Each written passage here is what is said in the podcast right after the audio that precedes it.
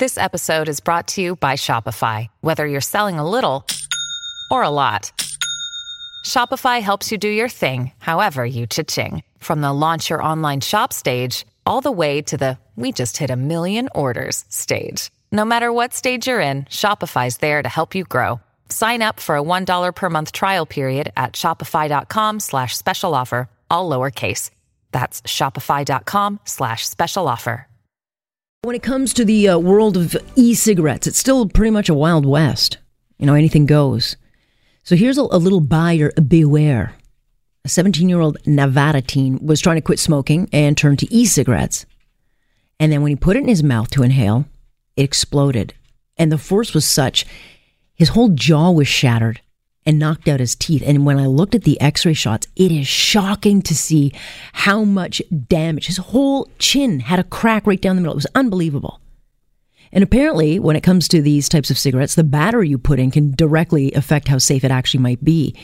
And the FDA in the States uh, in 2017 actually said the shape and construction of electro- electronic cigarettes can make them more likely than any other product with a, lithium ion battery, ion battery to behave like a quote flaming rocket when a battery fails. Pretty scary.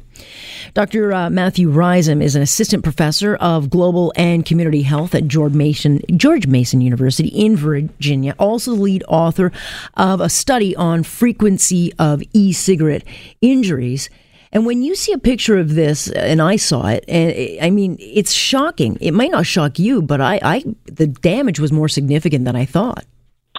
Correct. Yeah, it, it, these type of severe and devastating injuries are are not uncommon. There are case studies that that show very graphic images like these of people missing multiple teeth, um, having damage, severe damage to their eyes and face, missing parts of their face, tongue, the roof of their mouth, and having severe third degree burns all over their bodies. If it blows up in their pocket, they have severe burns on their their thighs, their groins. So these are very devastating injuries.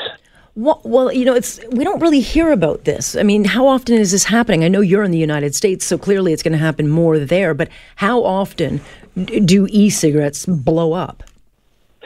That's a great question. Because it's not systematically monitored, we don't we don't really know. Um, however, government agencies that have been relying on just news stories uh, and uh, case studies that are published and passive reporting where they they request that if, if an incident happens that they fill out a form on their government website.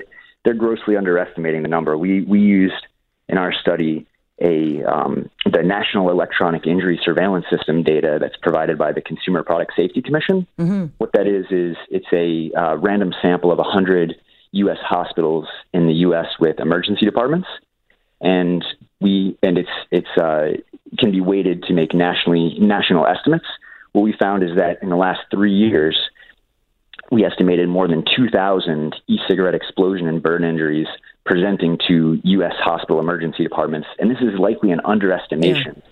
for a number of reasons. So, first of all, it's, it's more than these government agencies reported. They were reporting a couple of hundred um, rather than a couple of thousand. And it's still likely an underestimation because, one, this is just people who are presenting to hospital emergency departments, not who are getting treatment in other settings like in burn units and things like that, or people who aren't getting treated at all for their injuries. And the, the second reason is that unlike cigarettes or um, cigarillos or pipes, there's no unique product code that they have right now for e-cigarettes. They're just not not tracking them well. So we had to code the free text fields that they have and try to search them for e-cigarette related keywords. And so we're probably missing quite a few cases as well. That's crazy. You know, I, I, can't speak to American laws, but certainly in Canada, you know, we have such strict regulations on tobacco, you know, marijuana, alcohol, and yet vaping and, and e-cigarettes and all this, it's it's this rogue area, um, you know, of sin where teens can buy them. They've got them put out right in front of the cash register. They're very accessible. They're seen as sexy, and for whatever reason, the government is very slow to regulate, or as you you know talk about the data, no one's gathering it, and, and it's it. Why is it still considered a Wild West? Well, in the in the U.S., um, they they definitely have uh, criticized the Food and Drug Administration Center for Tobacco Products, which has now the regulatory authority to regulate tobacco products and uh, and these devices, um, including all of their components, which are the batteries of these devices.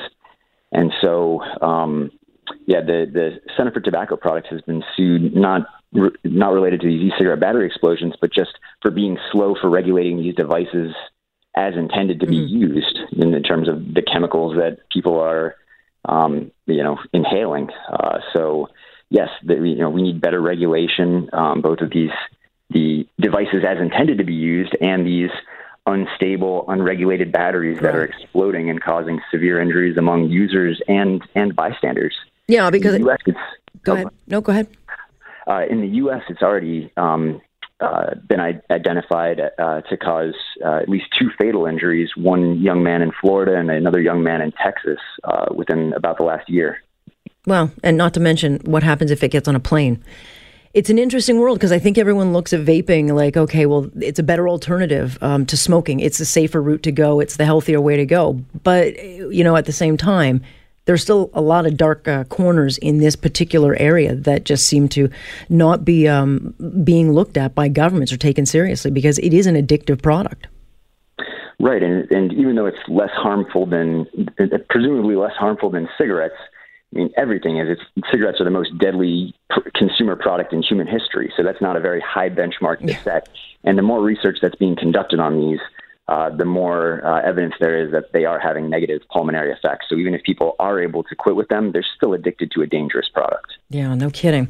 Well, doctor, I appreciate the uh, insight. I had no idea uh, it could cause so much harm, so I appreciate the insight. Thank you. You're welcome. That is Dr. Uh, Matthew Rossheim. It's it's incredible. It's just such a it's such an unregulated part of the world, you know, and we just kind of shrug our shoulders. Buyer beware. Uh, when we come back, we will talk with an online security expert about you know this expectation of privacy where none exists.